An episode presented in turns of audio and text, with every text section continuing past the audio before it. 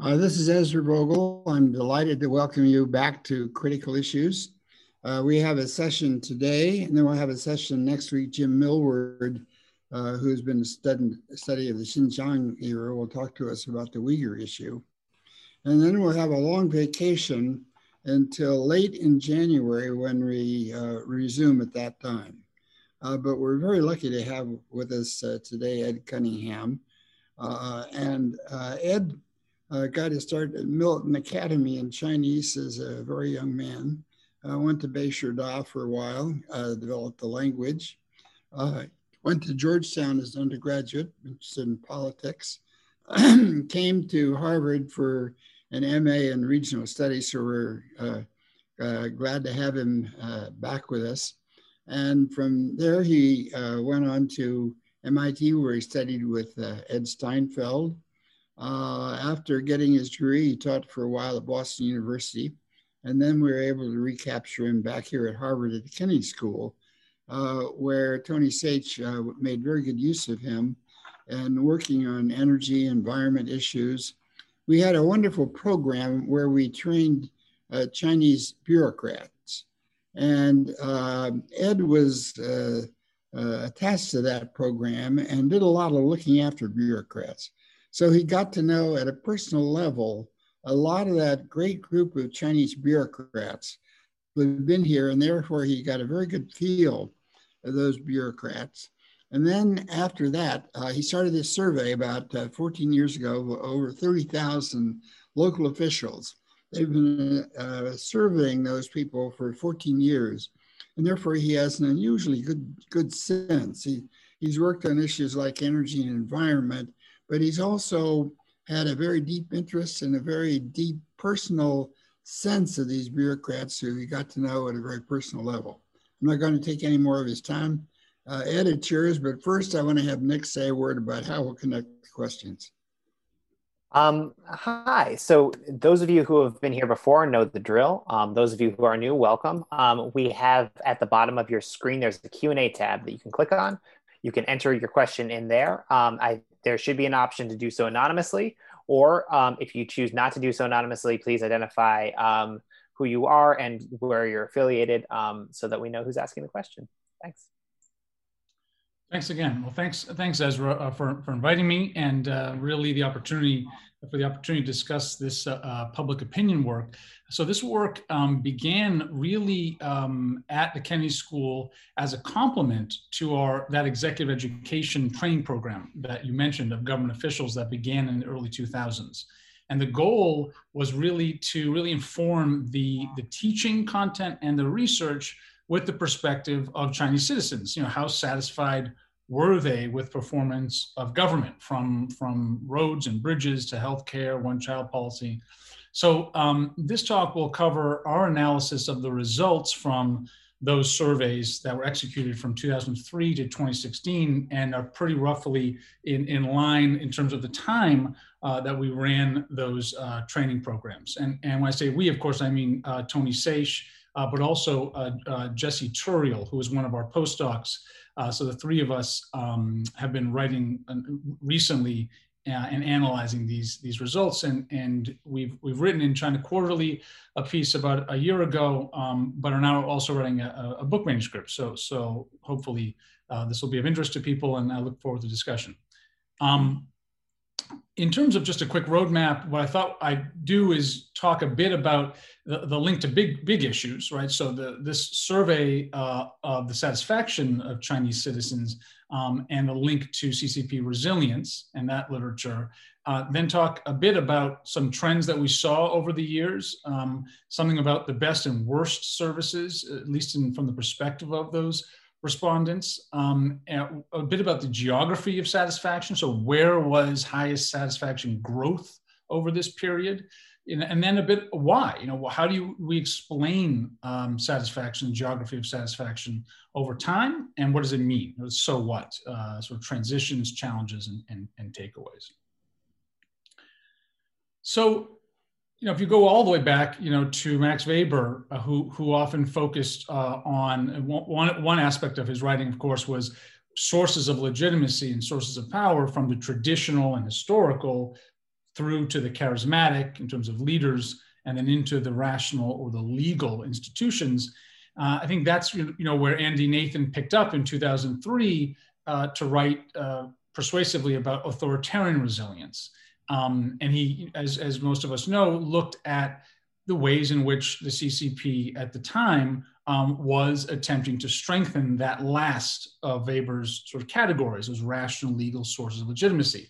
And he had examples uh, that were that were quite useful around the institutionalization of the system, um, around limits, for example, term limits, leadership succession uh, normalization, um, meritocratic advancements instead of uh, factional ties relating to promotion. To promotion, uh, we saw a bit of that uh, within the organization department, for example, and, and Li Yuanchao and some of his reforms. Uh, more functional specialization, more avenues for political participation. So he had laid that out, and a lot of the uh, empirical um, data around these reforms, I think, supported that argument.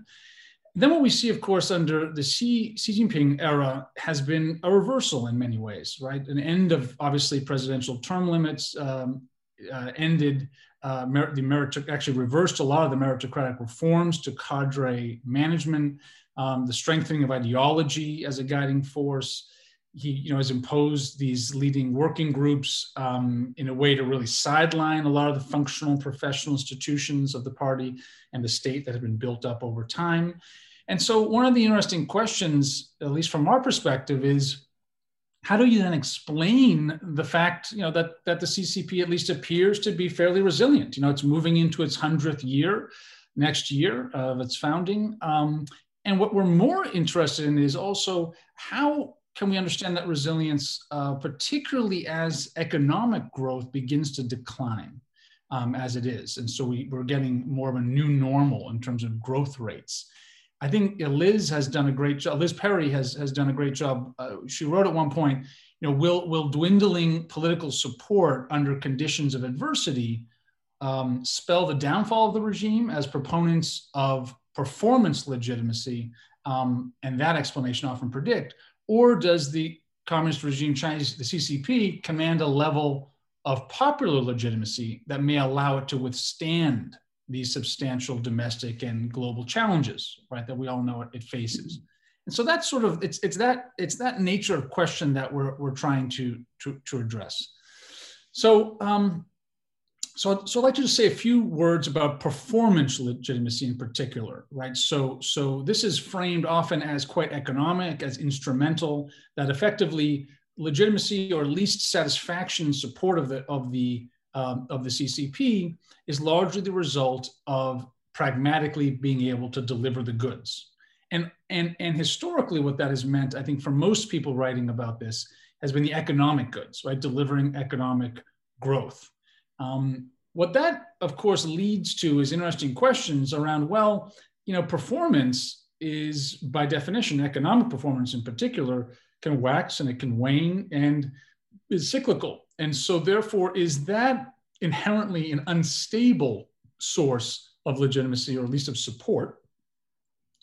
And that's often uh, why, when you when we see um, Xi Jinping in particular, but also other leaders from the party, what I think that informs and that concern informs their search for complementary sources of support from historical justification, right, through through the uh, obviously having the CCP allow enabling China to stand up through to various forms of cultural appropriation, right? So uh, under certain conditions, uh, people uh, writings of Confucius, for example, are uh, certainly uh, are, are out of fashion and actually attacked. These days, is coming back uh, as a as a form of legitimacy um, source.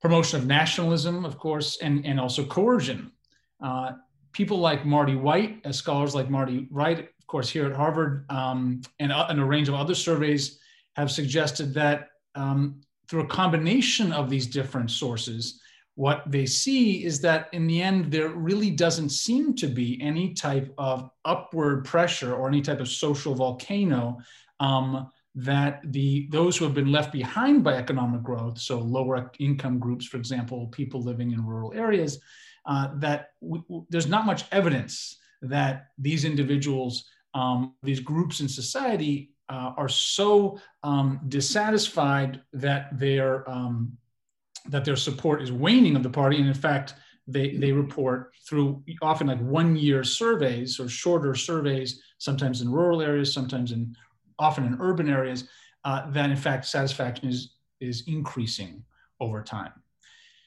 Other scholars like Yang and Zhao, for example, have stressed the importance of social policy to say that in, in, in effect, what's happening is the CCP has not only through diversification of different sources of legitimacy, um, and not only through pure economic goods or the delivery of economic growth, but more importantly, through social policy, have been able to um, maintain such support uh, from large swaths of the population. And, and that is one of the, the, the driving logics of why we see the CCP as resilient or seemingly as resilient as it seems to be. So then to just jump to our survey, what we did was um, over eight waves and 14 years, we analyzed results uh, of these face-to-face interviews of uh, over 31,000 uh, respondents it was a just quickly it was a, a, it was not randomly selected. The select these sites were not randomly selected in 2003 it was it was what what is termed a purposive stratified sample meaning we, we took ages 16 to 60 we then looked at we wanted we were interested in different levels of government what people thought of different levels of government. And so we had 30 different levels of city township um, and village and we picked different sites uh, based on geographical location, average uh, per capita income, population, um, and making sure they varied, obviously, in those all three variables, but also representing, therefore, lower middle income, middle income, upper middle income, but also many regional uh, variation. Um, but the respondents were then randomly selected um, uh, through neighborhood committee lists. So, what's interesting and important to note is what also is not covered. So while this is is incredibly long uh, in terms of a longitudinal survey and has a lot of uh, respondents, it does not include ethnic minority populations that have different policies in terms of how they're governed. Um, let's say around, for example, uh, one child policy. Uh, does not include migrant worker populations who often lack legal access to many of the public goods and services that were being surveyed. Um, and then sadly, of course, it ends in 2016, um, and uh, hope springs eternal that that it will be able to be run in the future. But of course, uh, given the current conditions, um, you know, these types of surveys are quite difficult, and and and therefore it, it ends. And, and, and I'll get to that at, uh, towards the end as well, in terms of way, where where where we might be in 2020. Um, just a quick map showing those different areas. So it's, it's the survey sites of 22 different locations. Um, basically, it's 22 different locations, 15 larger sort of geographic areas. And then we just sort of split them into two groups for comparison purposes. So that those coastal, more wealthy blue dots, which is we called the core, uh, and then those red dots that are more the hinterland, which we call the periphery um, to be able to start making some some interesting and meaningful comparisons around what uh, different respondents were saying about uh, government performance. So just quickly, uh, two two trends. Um, you know, first, like like many other surveys um, that are that were quite short, that were shorter. Uh, what we saw was confirmation that that respondents in China, Chinese citizens, do continue to disaggregate the state meaning they express, um, while they express higher levels of satisfaction with the central government, which is what we've seen in a lot of other writing, that satisfaction declines uh, significantly with each lower level of government when you ask them about the performance of each lower level of government. And of course, that's important because it's a low, as we all know, most public goods and services are provided by the local government. Um, this is, is, the, is the reverse uh, of the US, where satisfaction is often higher with local government than with the federal government, for example. Um, in, in 2003, the central government enjoyed a high level of, of relative satisfaction with about 85% of respondents in 2003 expressing approval and only about 9% or so uh, disapproving of the central government. Uh, what the second point is, it is noticeable that across the board, uh, satisfaction levels have risen, right, since 2003. So I'm just showing you 2003 to 2000, uh, 2016. Um, and satisfaction with the central government, which was already high, as I said at the beginning of the survey, rose just a few points. So from about 85, 86% to 93%. Um, what, what's at the township level, you can see there, uh, more than half of respondents were disapproving of township government. Um, at, at uh, 52% were disapproving in 2003. So more than half were not happy. Uh, and that dropped by about one half. So, so what we saw is by 2016, only about a quarter were disapproving and about 70% were satisfied. Just one caveat uh, for, for people who are interested. Um, and in terms of those headlines, the numbers sound quite high right? So, so 93% or so um, by 2016 of people were satisfied with central government. Um, but if you look inside that number, that of that 93%, only about 32%, so about a third were very satisfied. About two thirds were somewhat satisfied. So even though 93% sounds quite high, it's only about a third when you ask them if they're very satisfied or not. Similarly, when you look at local government, so that their their um, satisfaction with local government 2016, um, 70% are satisfied, but of that, only 13% were very satisfied, right? So, so you have big swaths of the population uh, that are somewhat satisfied, not very satisfied, just as a, a, a caveat to, to not overinterpret those high numbers. So then what we did is we tried to understand which server, which services citizens were most satisfied with and which they wanted the government to pay more attention to. Um, so what you see here is first, there are higher levels of satisfaction. You know, if you look at sort of the patterns, there are higher levels of satisfaction with the public goods and services that the central planning system has always been fairly good at delivering. So water, right, electricity, roads, bridges, maintaining social order. Um, what's what's also interesting though is secondly, it's those services that the citizens thought were most important, but where they were least satisfied, that were really those areas that were cre- challenges that were created by the reforms and that tend to be more household or individual based. So combating corruption, creating employment, uh, medical services. Uh, so related to that, I think there's there are other two other points that that are worth noting. First, uh, and this was quite interesting, family planning often every year we'd see would enjoy the highest marks for satisfaction. So satisfied with family planning.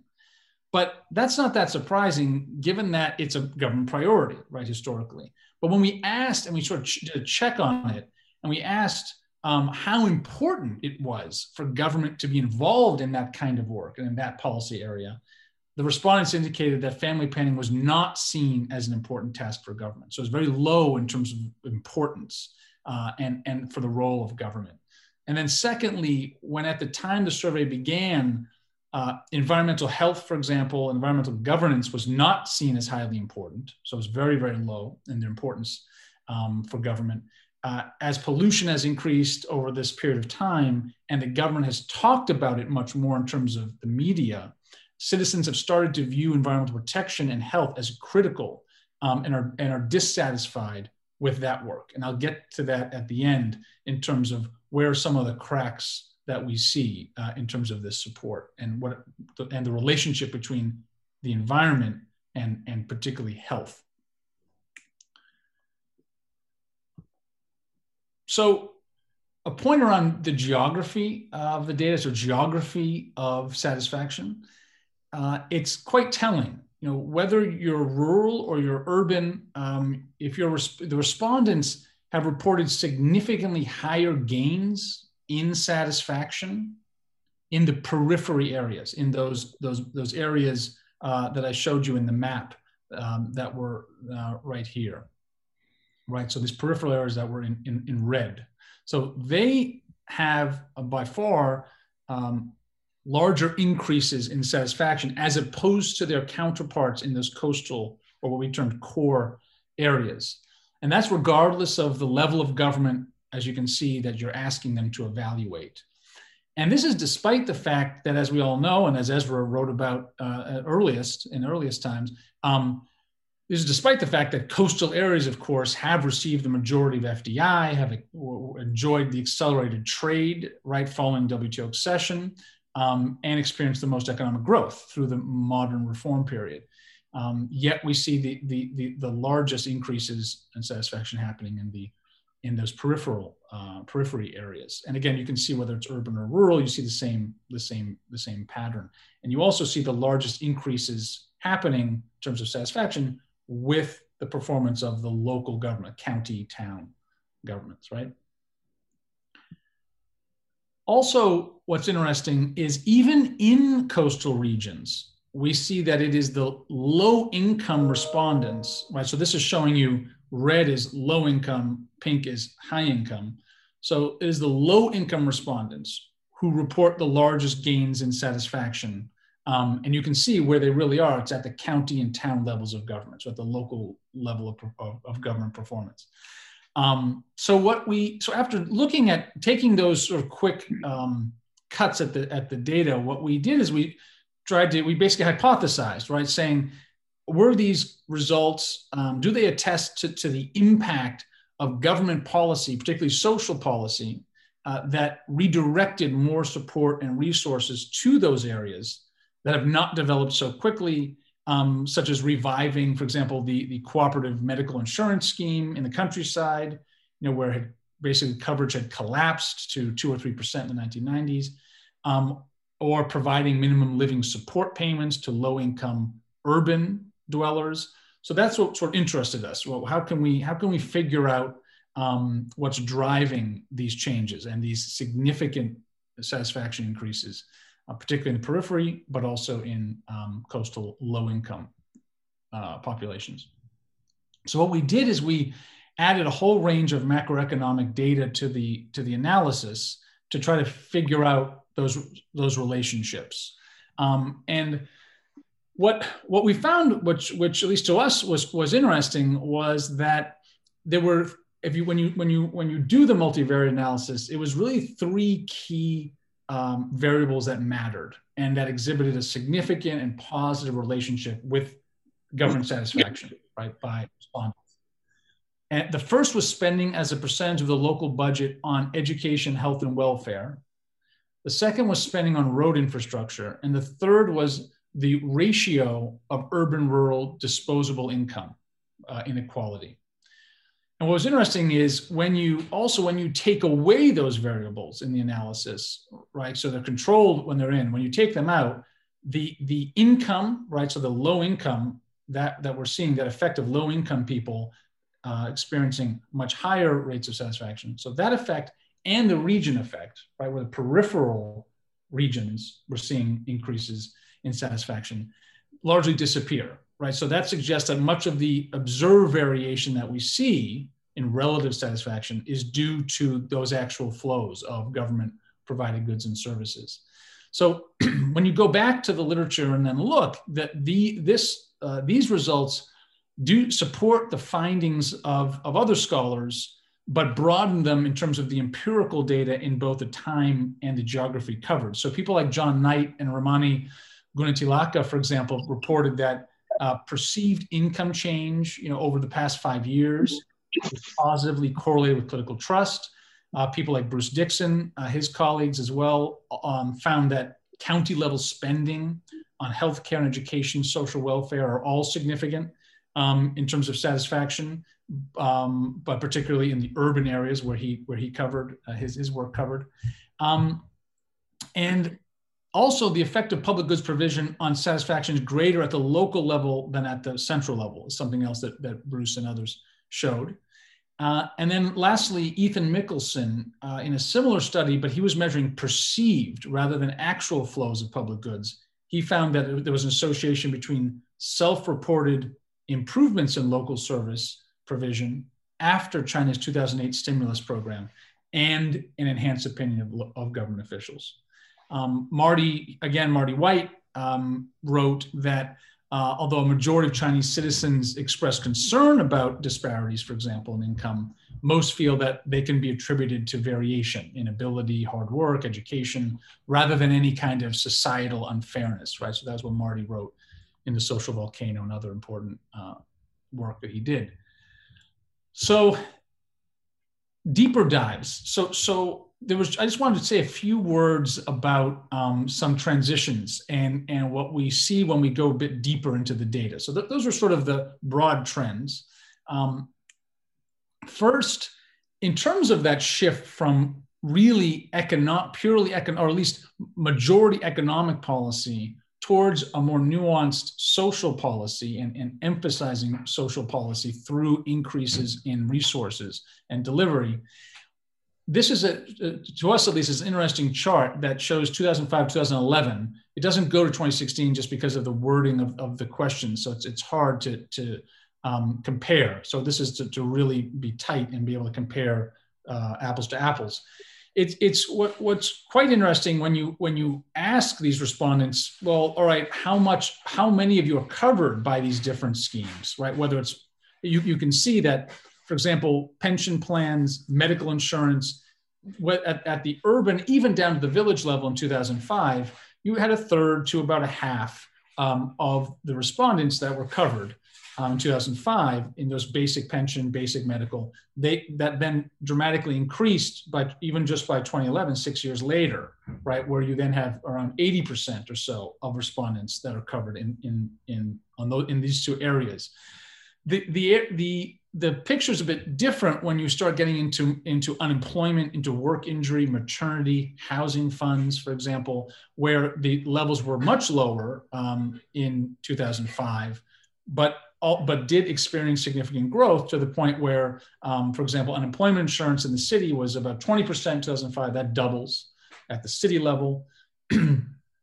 um, you see major growth at the town level, right, in unemployment from one from basically nothing in 2005, two percent to about 20 percent in 2011, um, and also more than a doubling at the village level for unemployment.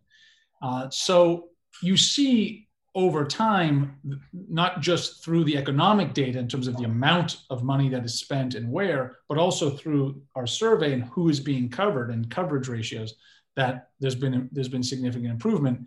Um, that's not to say that not to say that everyone's covered, of course. You you can see that access to none of the above, which is the in, in red, um, is are still significant swaths of the population, um, even in 2011. Not at the city level, where it's only about 11 percent um, said they have access to none of these schemes or none of these policies.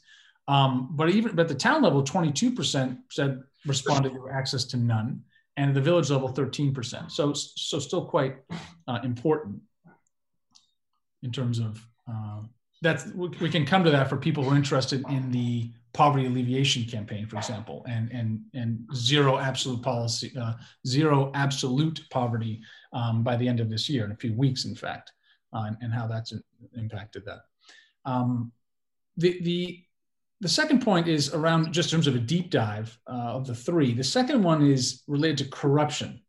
This one is is interesting, um, but is something we're still wrestling with to really understand, uh, particularly for the for the for the book manuscript, because you know in some ways the case of corruption shows that even even during periods of increasing overall satisfaction, right, as I as we as we just as I just sort of laid out, citizen attitudes towards the government's handling of specific issues can deviate significantly.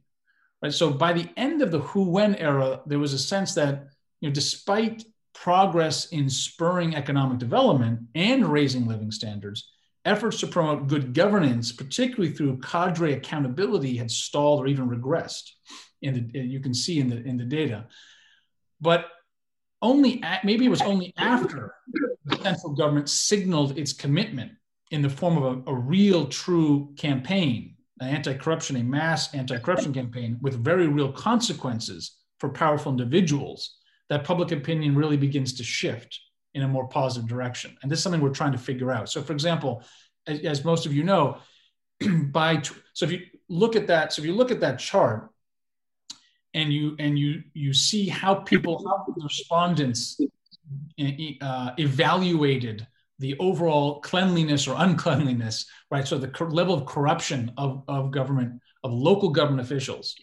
You can see that in 2007, nearly half, and by 2011, actually more than half, and by 2015, still more than half, viewed them as the majority as unclean or effectively corrupt. And, and then there's a major shift one year later, by 2016, where it drops from 53%, right, 53 to 29%.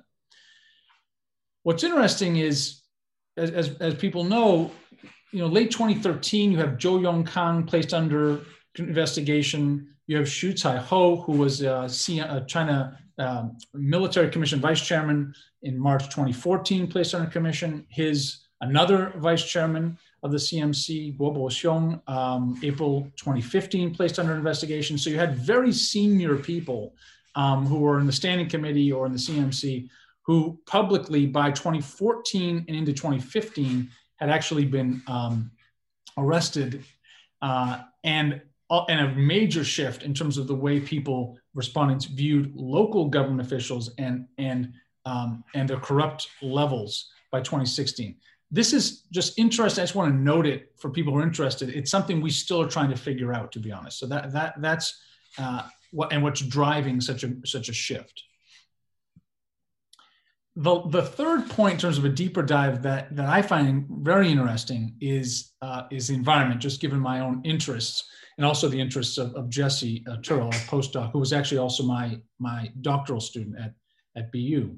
Um, and this was a shift um, like the shift from, from economics to, to economic policy to social policy, from really government acceptance of corruption to the real anti-corruption campaign drive. This is sort of this is from a complacency, uh, government complacency uh, of towards environmental issues to real a true war on air pollution in particular, and and, and an informed public, which I think is an important aspect of this. So what when you look at 2016 and our 2016 results, it revealed that respondents were actually most concerned about air pollution, with about a third naming it as the most important issue, then followed by food safety, about 19% saying it's the most important issue, then climate change, right, so global environmental issue, 16%, and then water pollution at 12% if you think about if you then sort differently and look at place of residency urban dwellers disproportionately are likely to view climate change as the most serious environmental issue while rural villagers are most likely to be concerned about water pollution but I, what i think is most interesting is actually not that it's more that the results show a clear correlation which is what this chart is between daily measured air quality index, so the quality of the air, the actual quality of the air, and citizens' perceptions of local air quality on that same day. Right, so that's indicating that subjective assessments of air pollution in China do have a strong basis in reality, in the actual pollution levels. Um, what I think is even more interesting is that it's also negatively correlated with the reported life satisfaction. But here it's about the deviation from average air quality. That's critical, not the absolute level. So, in other words, these Chinese citizens, respondents report increased life satisfaction on days when their local air quality is better than the annual average, and decreased life satisfaction on days when the local air quality is worse than annual averages. So that suggests that although people in China are, are fairly accurate in gauging local air quality, they become habituated to pollution over time.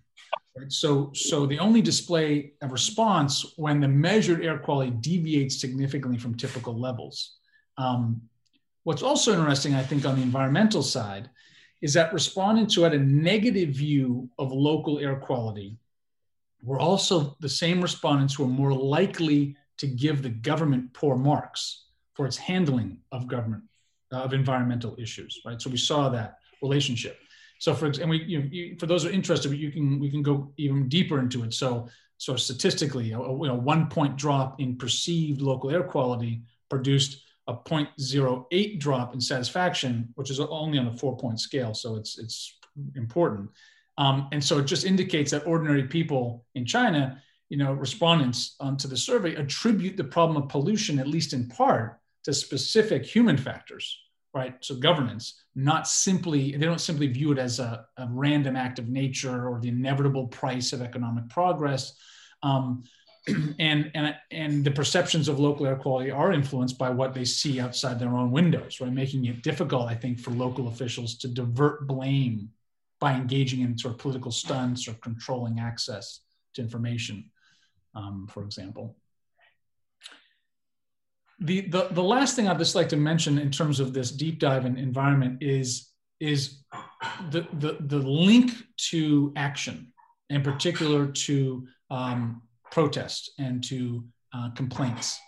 And what, what all this is saying to us effectively is by itself, really poor air quality, even though it's critical in terms of the way res- residents view uh, government performance, it does not there you, you can't take the next leap which it necessarily leads to widespread citizen action only 10% of respondents had ever filed an official complaint or a petition related to air pollution um, but two thirds of those surveyed said that they would consider participating in a hypothetical air pollution protest in their city, but that's just hypothetical. what was also interesting was the respondents were much more likely to lodge complaints or protests if they felt that air pollution had negatively impacted their own health or the health of their immediate family members. That was 30% of the sample, so pretty pretty large group of, of individuals. Um, the other thing that was interesting, we thought, was that reliance on the internet was correlated with a higher willingness to protest. Right, so that suggests that that it is those tech savvy individuals with more access to independent media sources that are more likely to challenge the status quo when when talking about the environment. Uh, last two slides. Um, Ezra had asked uh, also early uh, before in, in, emails about some of the specific conduct of local government officials um, and, and responses. So, when asked about the specific conduct and attributes of local government officials, increasing numbers of respondents viewed them as kind, as knowledgeable, as effective over time. So, for example, in 2003, more than half of respondents felt that local officials were all talk and were not practical problem solvers. So, more than half in 2003, which is pretty damning. by 2016, 55% felt that officials were practical problem solvers, um, while only 30% disagreed with that. Similarly, in 2003, the proportion of respondents who felt that local officials were beholden to the interests of the wealthy was, was nearly double the proportion who felt that they were concerned about ordinary people, which you can see there. but by 2016, the situation reversed with over half, about 52%, agreeing that local officials prioritize the needs of ordinary people, and only 40% or so agreeing that they pr- prioritize those of the of the wealthy. So that's a pretty significant shift. Other thing that's interesting, there's a lot of numbers I know, which is a bit frustrating on on a chart. That's why I put those red stars, just to draw attention. Um, but for those who are interested, they can look more deeply. Um, when you look at the bottom, for example, um, impressions of interactions with local officials. Were you satisfied with the eventual outcome? In 2004, about a third were. They said yes, 31%. By 2016, three quarters were, so 75% satisfied with the eventual outcome. Um, there are still areas where the specific areas where the support is is not as uh, as strong. So, for example, um, you know, by even 2016, at the end of this these waves of surveys, you know, 44% of respondents viewed local officials as aloof and conceited.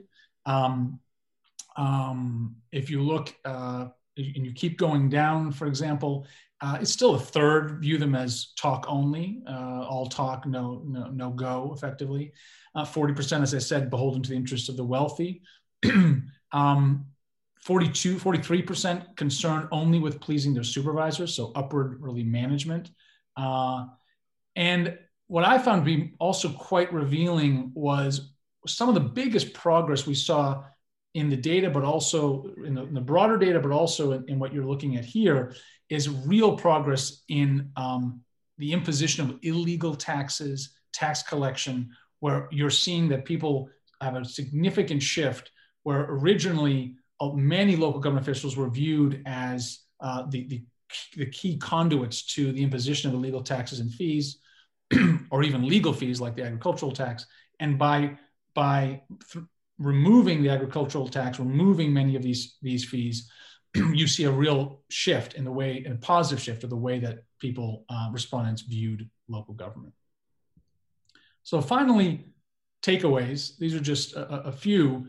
I just want to reiterate that while the numbers sound large, 93% satisfied with central government by the end here in 2016, again, only a third are very satisfied, two thirds are somewhat satisfied. If you look at uh, same numbers for the township level, uh, 70% are satisfied, but again, only 13% are very satisfied, uh, 50, 57% somewhat. I thought it was important just to reiterate that, that citizen perceptions of governmental performance respond most to real measurable changes in their material well-being and particularly health. And that's what we, in that China Quarterly piece and other writing, that's what we spend a lot of time looking at. um, and in particular, perceived threats to the health of the individual or their family members is a specific area in which we saw, see a link to protests and to petitions. Um, lastly, the what we what we think about in terms of moving forward that that as a potential uh, point of concern is if, if provision of public goods and services um, depends upon effective governance, um, it also depends upon adequate fiscal revenue. So debt, sure, debt at the local level can always be increased uh, given the lack of capital account convertibility, but the declining economic growth in China may begin to undermine this second capacity particularly if the government, for example, the central government begins to truly uh, put put more restrictions on the ability of local governments to uh, to issue bonds and things of that sort. So there, there's just a question there, I think, around um, around the ability to continue. The other is we think the survey raises an important question around just can authoritarian regimes enjoy greater citizen satisfaction, particularly through public good provision, than other systems? And therefore enjoy higher levels of support. Um, I think, given time, I think, well, I'll, I'll leave it there, Ezra, and, and, and turn it over to you. I think that's a terrific presentation, Ed, and very informative. Uh, let me start out by taking one step backward and trying to be big global. Uh, how what I take away from my my takeaways. Yeah. One is that the government did a very good job uh, between those t- period of times, 2003, 2016, uh, in providing education, uh, health, and welfare expenditures. And that was appreciated by the local people. And that had uh, a big uh, change in their attitude toward local officials, too. Right. So that was uh, sort of one big takeaway.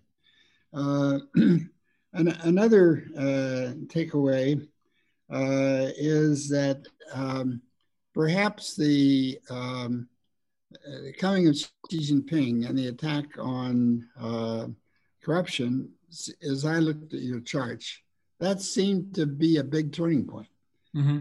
Uh, since then, uh, there has been a recognition by the public that there was great progress made uh, in uh, dealing with the corrupt, corruption issue. Uh, is that yes? Is that the correct understanding of the situation? Mm-hmm. the third is that that the overall concern about air pollution and uh, environment is now becoming more relatively more important. Mm-hmm.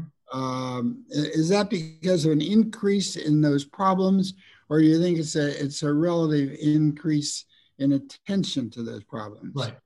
Yeah, good question. So that's and a lot of people have asked us that, and, and that's something that we're addressing in the in the in the sort of book manuscript because it, it's it's a lot of it relates, of course, to how you measure um, the amount of attention the government has paid. Right. So, what is the role of propaganda? What is the role of media in driving public opinion? So, one of the things we, are doing now, for example, is is uh, aggregating that type of data around around money spent in terms of at the local level um, through which media uh, through different media channels around so that we can start to answer the question of the extent, the exact extent to which, um, the extent possible, the these shifts in opinion related to the environment relate do, do they relate more to the fact that the government has willing has recognized the, the scale of the issue and has allowed individual allowed respondents to be able to understand that this is something that is politically um, acceptable in terms of it is a it is an issue that has been identified it is an issue that the government has prioritized and therefore it is important right? And to what extent is it, uh, it the impact that they're seeing directly on them on their own lives right? So because because there's other intervening variables like that right? The, the propaganda state media.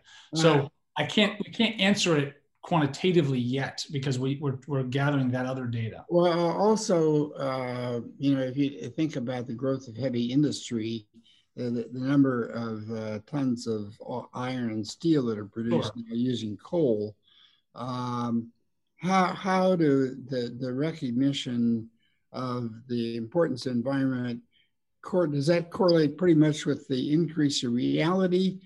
Uh, I mean, that would, uh, in a way, uh, give partial answer to the question of whether it's from subjective attention and to what do you have a yeah i see what you're saying over, yeah. overview of whether what's the reality of how much that problem has gotten more severe and did that correlate with the public opinion yes good yeah so so what what we saw was people habituate to the levels of air pollution. So so as they as it worsens people are not only aware that it's it's worsening um, but actually fairly so they're fairly um, they, they, they can objectively understand that it's worsening.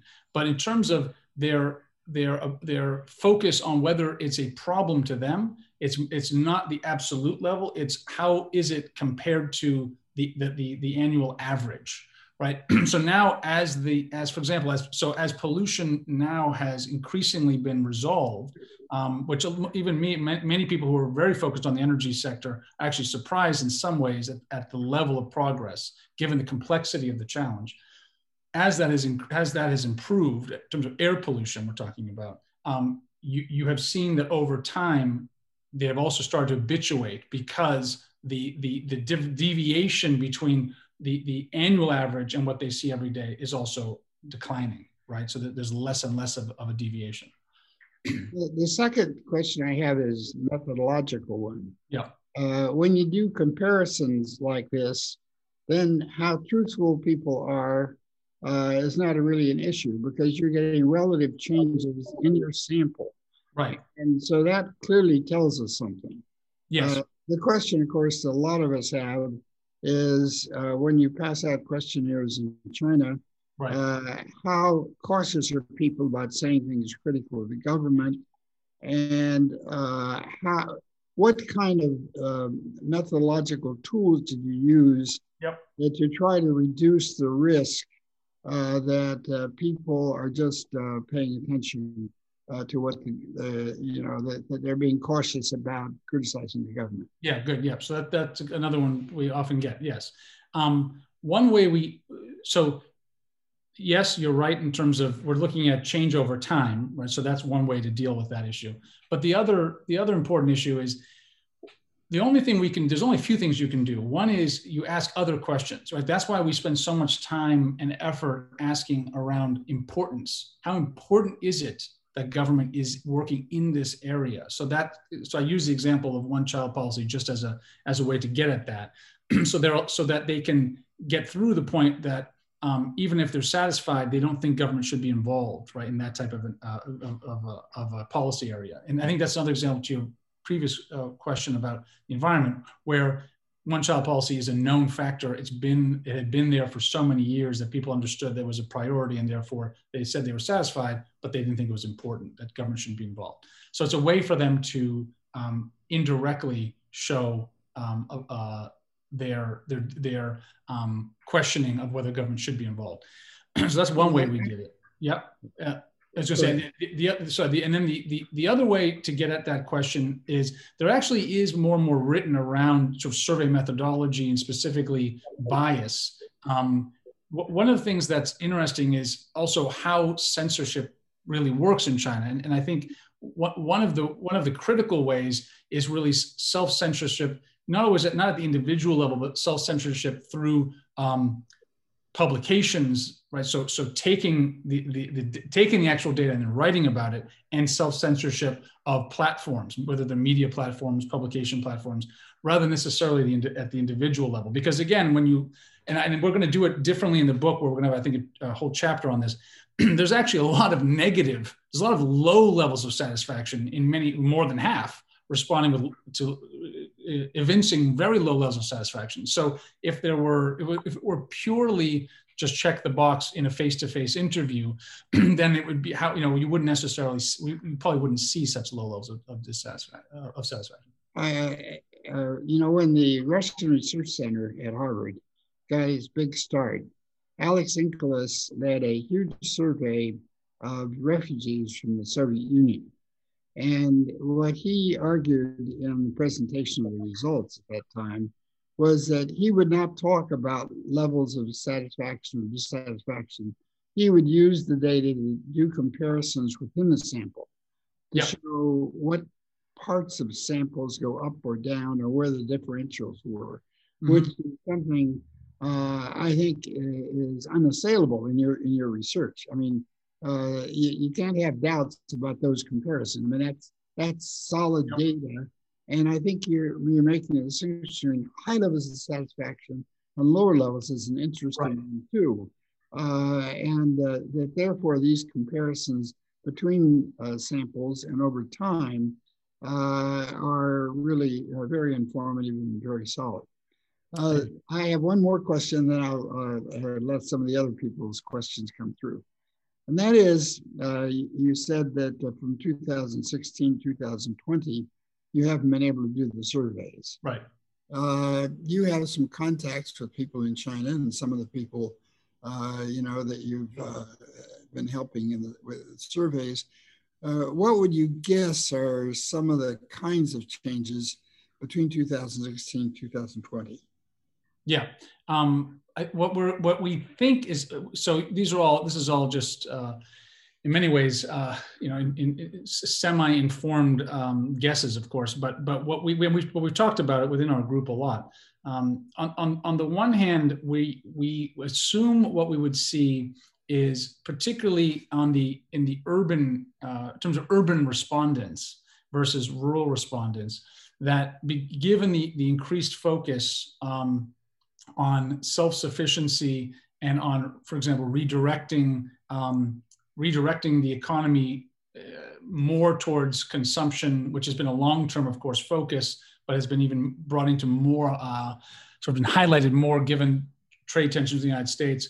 that that that that combination of, of a, of, a, real push towards consumption uh, to drive the economy and towards increased promotion of, of, of nationalism um, that in, in many ways we, ex- we would expect this survey, uh, the way it's designed, to, to reflect um, really kind of two things. One is that for urban residents, um, their relative satisfaction with government performance may, may start to decrease um, given the fact that it's so difficult for consumption to make that shift to consumption. Um, so that's one, one issue. And the second is when you look at the, the, the rural areas, um, and this sort of gets to these, these other questions around, around financial um, and, and financial concerns and debt, whether, whether there's uh, that whether social policy, because there has been some weakening of social policy in certain areas, whether that we would assume that would also weaken some of these satisfaction levels um, to date. So those are sort of the two of the ways we think that, that there actually may be weakening occurring, but again, we don't know without without uh, the data. Um, but one of the one, yeah one just one last thing. Go ahead. Uh, so start with some of the questions. This is a question uh, from uh, Yang Lin. Uh, he says he comes from a small village in China as a graduate student in the United States, and he wonders uh, how did you, uh, you survey in rural areas since a lot of people uh, don't know, even speak uh, Mandarin, and the literacy levels of some of the yeah. people are not high. So, yeah. how did you uh, do the survey work in the most remote uh, areas where you connected your work. Yep, that's a good that's a good point. And, and, there's a lot of challenges actually related to surveys, as a, as people know. Um, one is on literacy. Literacy was not an issue in the sense that it, they were face-to-face interviews, right? So so they weren't weren't uh, that that was a way to get around that. Um, and in terms of and dialects, say about the interviewers. I'm sorry, the enumerators. About the interviewers. Yeah, so the enumerators were trained. So they were um, employees of the research company that we that we uh, partnered with effectively, and they had been there and trained um, for had been trained by that by that company. Um, and when there were dialect issues, they they had di- they had dial they had interpreters to deal with that. Although although again that was less of an issue because of this of the of when you go back to the map of the areas we, we were in right so there was more of an issue in the southwest it was less of an issue in the center less of an issue in the northeast but yes they, that, that that's how they dealt with it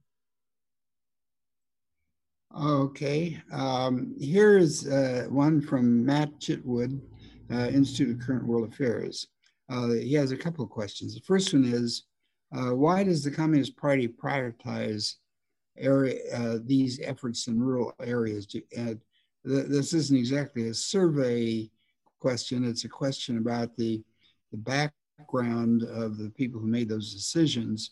Um, do you, do you, uh, maybe it's not a question for the survey, but in your own general sense, is uh, the reason because of the political legitimacy, is the social stability, uh, and, and do those years 2003 to 16 uh, correspond with the, the real emphasis on getting some of those backward areas? Is that the time period when that was the critical policy? Yes. So good. Uh, good. Great question. Uh, and I get and the really the that China Quarterly article, I think, goes into depth on this issue. So, so yes, the, the, yes, absolutely. That are it just happened to be that the that the the at the start of that survey in 2003 very much coincided with um, this shift uh, of, and in particularly as Hu Wen took over to shift towards, um, and as most people know, in terms of elite politics and, and looking at rhetoric, but also in terms of actual policy, which is what we lay out.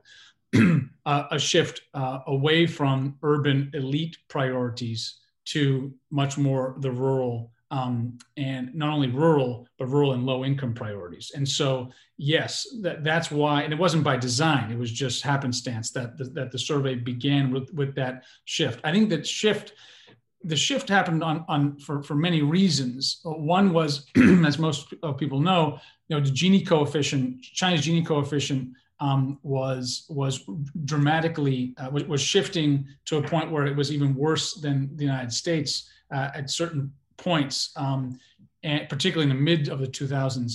And so part of it was a signal was, was that was a signal of the importance, um, uh, the, the ways in which economic reforms were impacting the lower income and the rural areas. um, so that was, I think that signal was critical and was part of this shift uh, around uh, focus on stability. Um, but I think the other was uh, also recognition that precisely, and this is what you see in some of the writing, um, that there, that economic growth is cyclical, and and so you saw several reports coming out concerned about that issue and, and the inherent instability. Um, so I think it was it was it was not necessarily simply social stability, but it was also political stability and and and linking you know hitching the wagon to, to simple economic cycles was probably not the most, uh, you know, uh, durable uh, strategy.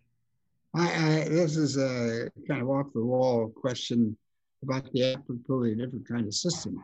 As yeah. you know, uh, currently in the United States, there's a new recognition uh, that income inequality has increased in the last uh, few years.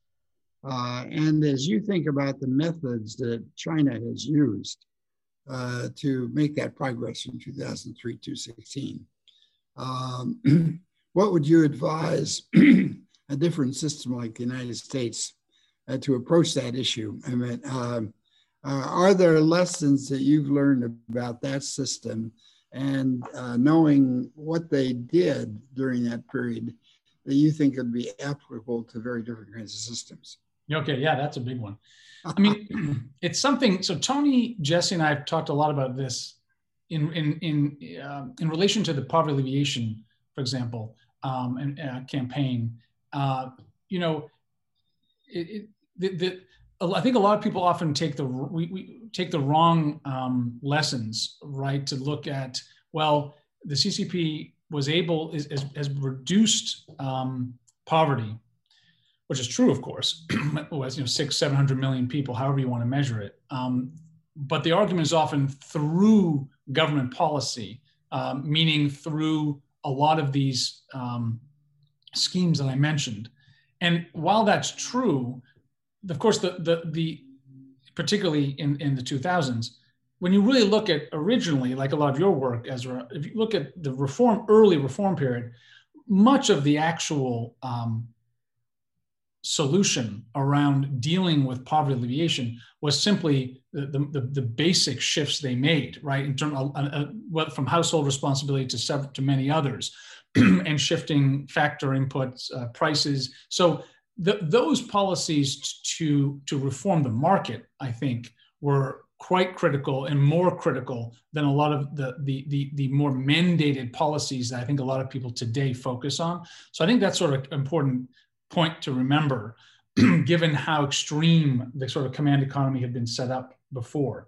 Um, so, you know, it, it's hard to compare in that sense because in some ways, China, I think, lived out the experiment of by, by, by unleashing the market in, in, in an imperfect way, um, they were able to, of course, solve many of these um, poverty issues. But then they ran up against the, the inherent bias, the inherent bias of, of market mechanisms, and lack and, and and had not yet had not used so, social welfare um, support systems had not invested adequately until 2000, 2003, 2004. So, you know, in some ways, I think for the United States, um, we we've sort of I think we're learning the similar lesson that when you when you when you underinvest in um, the ability, for example, uh, to to train, um, retrain um, groups who have been uh, who have who have felt the brunt of whether it's technological change or whether it's in, increasing efficiency through automation, lots of other ways in which trade um, uh, and globalization affect labor markets. I think really what the, the lesson is that the, US, of course, has dramatically uh, reduced those types uh, of, of, at the local level investments. Um, and that's why I think why Biden, the Biden administration is, is sort of rightly now focusing on how do those buffers, how do those, how do we create those buffers to the shocks that have, you know, that, that many have felt in, in the US economically, which is separate from the bigger issue around racial equality uh, and other types of, uh, of inequality. Uh, here's a question from uh, Ife Sun. Um, it's uh, he says, I'm wondering if you considered that um, satisfaction is sometimes something very personal that has to do with expectation, personal expectation. Sure. Um, and I, I, I guess, yeah. uh, you know, one of the, the uh, questions that might follow from that is uh, now that people are more satisfied and they have a higher basis, right. Uh, you know, will the next generation uh, would you expect to, to have as high levels of satisfaction because in a way they're, they're, they're, they, things have not exceeded their, their pre- present expectation. Would that be your expectation? Yeah, I mean, and this is a, another issue, of course, we talk about a lot. So, so you know, that it's it's it's the reject the rejection of kind of any meaningful uh, political reform you know we would we think would indicate that that absent significant coercion you know the administration will remain increasingly reliant on um, on ensuring this satisfaction right via the provision of these public goods and services so so for us sort of the importance of understanding satisfaction has never been more important and might even be critical to analyzing Chinese governance and resilience moving forward, which is why we think it's an important um, topic. the Eh, we all and yes it's true that there like going back to the previous question you had since there was such a gap in economic performance from pre 78 in some ways although you give you give we have to give incredible you know credit obviously to the party to be able to do what it did it was much easier to to create to overcome that gap initially uh, than it is moving forward. Similar with satisfaction, there was a significant gap as well that's been closed. And so, yes, moving forward, is it relative? It is relative. Um, people do have increasing demands. We see it even in the, our data the last few years, where you can see a shift in some of their priorities that are much more related, again, to the to those specific household issues as opposed to general infrastructure issues. So, yes, that that's it is a concern. I think moving forward. Uh, here's a question by Tom Remington. He says the latest book by Terry Sicular, Leisure, and yeah. Sacco incorporate estimates of the incomes of the very high income group at the top into their estimates of inequality.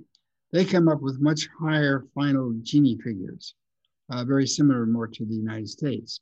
Yeah. What, what evidence is there that awareness of the top 1% is widespread among the population, Chinese so, population. Oh, oh, uh, so awareness of, I guess the question is awareness of inequality among the 1%? Uh, I'll just read what he said. What evidence is there that awareness of the top 1% is widespread among Chinese population? Uh, in other words, I guess among the general population, yes. I see. About, Are they aware of that, the, the high levels about of the gap? Right, yeah. about the gap. Right, right, about the relative gap. Got it. Right. Um, you know so when when you when you look at questions when you look at other surveys which is what we're doing now right to compare and you look at other surveys um, you like marty like marty's Whyte's uh, survey as an example um, you, you it is you can see that people that the respondents in those surveys um, are very much aware of the gap but they don't ascribe that gap to um, some systemic problem. They ascribe the gap to hard work effort, uh, and, and intelligence and levels of education. So that so if you look at other writing, uh, including Marty's, that's why it militates towards arguments saying, well, it's really not an issue. It, it's not a source of instability because people um, are not blaming the system for that gap. in in in many ways, at least in our experience, right? Um, and this is because this because we didn't our, we didn't uh, ask that specific question in this in this these these waves. But when it and many of you, I think, who live in China have had this similar experience where uh, I, I, tend to agree in, with what Marty and others have written that most individuals you speak to at different levels of society um, often are uh, continue to ascribe it uh, not that, that gap not towards systemic problems but towards their own um, lacking uh, qualities if they're lower uh, on the on that in that system or the presence of those qualities if they're higher in the system. So i that's i, I don't think that's changed dramatically. Awareness. Uh, here's a question by charlie wong. Your survey does not include the view of migrants who numbered perhaps in excess of 200 million. Yeah. in your opinion uh, and this may require some guesswork but how would you view the effectiveness of uh, central or local officials over time and the impact of the, uh, of the virus uh, on the employment and welfare uh, this year. Uh, I don't know whether you want to make any guesses about what, how the migrants might have answered this. And yep. then also, uh, what are these changes over time? Yep. Excuse me. No problem. So um, yeah, so so we, we yeah we this is something we have definitely talked about, obviously in terms of migrants. Um, and and what we would hazard first of all there are surveys that that have like people like pierre landry for example and others have looked at um, have done gps enabled surveys right? So they they have included uh, migrants uh, in, in, shorter periods of time more recently. What you tend to see uh, at least from what we've looked at is migrants uh, in a way sort of surprisingly have fairly positive um, points of view vis-a-vis government and government performance um, often because of efforts to to reform the hukou system and to try to attempt to serve their needs in a way that's better, at least in relative sense, than it was at the beginning, uh, so early 2000s. so that's sort of some of the evidence that's that has, from what we've seen, that's emerged from those types of surveys, um, which in some ways was surprising initially, but then when you start thinking about it, it kind of makes sense because relative terms, their, their lot has improved um, when they were compared to when they were really locked out completely of the system. Um, so that's sort of one way of thinking about that issue of migrants. Um, the uh, in terms of your other issue, in terms of COVID and the impact of COVID, there it's it's it's interesting because first of all, the and I've been sort of wrong in this. I, I thought I did I thought the impact economically would be larger and immobility would be higher than it has been. Um, so the, the economic impact was more muted than I think, at least for me and others who, I, who I speak with and, and, and read thought.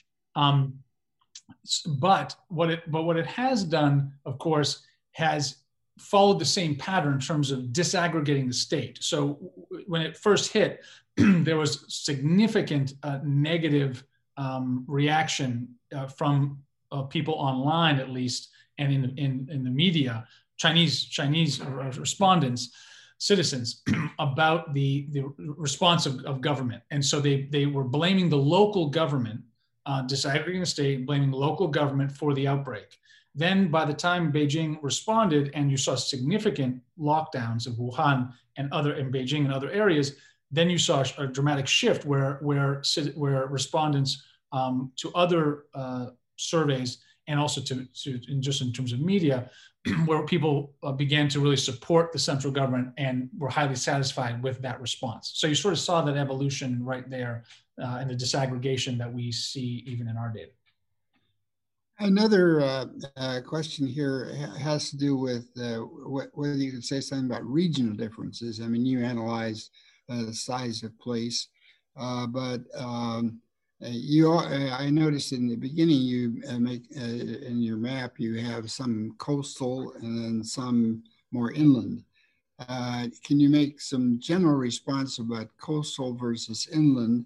And the questioner here says, is there a difference between north and south? Uh, he says in the cities in uh, north are declining while those in the yeah. south are increasing urban areas in the south. Uh, so do you see differences between cities in the north and south? So uh, the, the two big, the coastal versus inland, and then north and south urban. Yep, good, uh, great, great questions. Uh, yes, so that's sort of the second level underneath, of geography, uh, sort of the geography of satisfaction. That's kind of one level deeper, and it's a good question. So yes, do we see sort of a, a, a, Rust Belt effect? To some extent, yes. So the Northeast, you see, um, compared to the Southwest, uh, uh, suppressed satisfaction, so lower satisfaction. yes, although we don't, you don't want to get too hooked into, you don't want to. That, that can also be over. Um, I think we have to be careful because um, of the of the the the number of locations. So the 22 locations, we I, I would be more comfortable if there were many more locations in the Northeast versus the Southwest to truly do that type of a micro uh, analysis of, of, of, let's say prov- provincial disparities. So we don't really have, even though it's 31,000 respondents, it's really 22 locations. So I, I think we'd be if you had more locations, you could be more granular in, in, in what's driving that question. Um, but there is, yes, there is a sort of Rust Belt effect that, that in addition to the, um, the, the, the, the, broader periphery core uh, effect. Um, so what about new urbanization? Uh, say in uh, the uh, uh, new urbanization uh, from growth of urban areas in the South. Yes, and so yeah, so so you you see that over time, you know, in the survey that oh that as as those the provision of public goods and services uh, increases, particularly as the the the um, some of the but again this is not in not in our data because because our data the, the the locations that we chose that were chosen were not did not change like the, the, you, you don't see urbanization uh, in, on mass because they, they, they weren't, the, the jurisdiction, for example, didn't shift.